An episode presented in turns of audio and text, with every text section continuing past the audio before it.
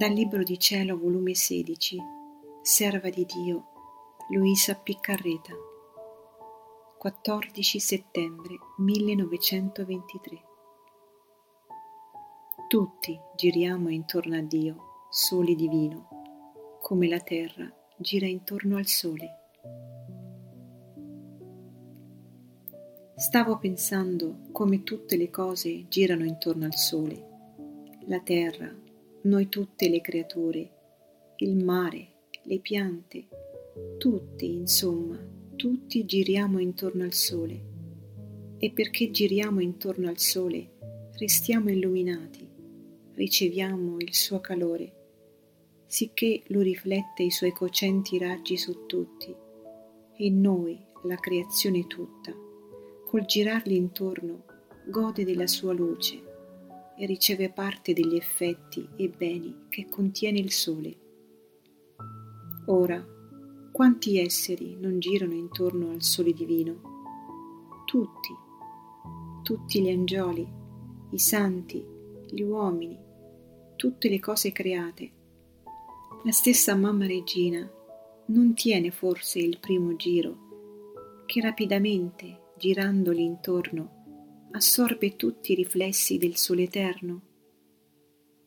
Ora, mentre ciò pensavo, il mio divino Gesù si è mosso nel mio interno e stringendomi tutta a sé mi ha detto, Figlia mia, fu proprio questo lo scopo per cui creai l'uomo, perché mi girasse sempre intorno, ed io, qual sole, standogli in mezzo al suo giro, dovevo riflettere in lui la mia luce, il mio amore, la mia somiglianza e tutta la mia felicità. Ad ogni suo giro dovevo dargli sempre nuovi contenti, nuova bellezza e frecce più ardenti. Prima che l'uomo peccasse, la mia divinità non era nascosta all'uomo, perché col girarmi intorno lui era il mio riflesso quindi era la piccola luce. Onde era come connaturale che essendo io il gran sole, la piccola luce potesse ricevere i riflessi della mia. Come peccò, si fermò di girarmi intorno, la sua piccola luce si oscurò, diventò cieco e perdette la luce per poter vedere la mia divinità in carne mortale per quanto a creatura è capace. Tanto che nel venire a redimere l'uomo presi carne mortale per farmi vedere, non solo perché insieme con la carne aveva peccato, ed io insieme con la carne dovevo espiare, ma perché gli mancavano gli occhi per poter vedere la mia divinità. Tanto vero che appena la mia divinità che abitava nella mia umanità, a lampi e a sprazzi potette far uscire qualche raggio di luce della mia divinità. Vedi dunque che gran male è il peccato.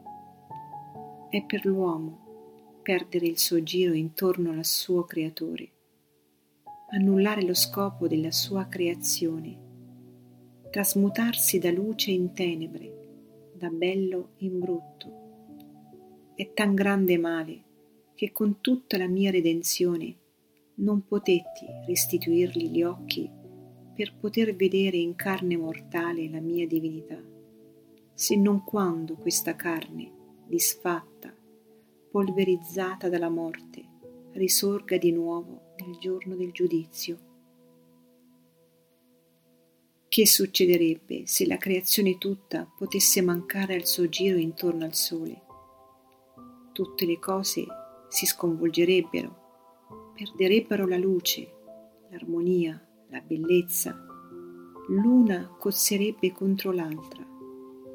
E ad onta che stesse il Sole, non girando intorno a lui, il Sole sarebbe per tutta la creazione come morto.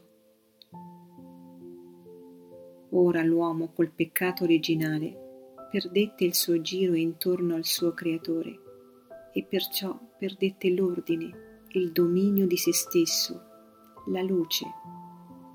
E ogni qualvolta pecca, non solo non gira intorno al suo Dio, ma vi fa le sue fermate anche intorno ai beni della redenzione, che qual novello sole venne a portargli il perdono, lo scampo, la salvezza. Ma sai tu chi non si ferma mai nel suo giro? L'anima che fa e vive nella mia volontà. Lei corre sempre, non si ferma mai riceve tutti i riflessi della mia umanità e anche i lampi di luce della mia divinità.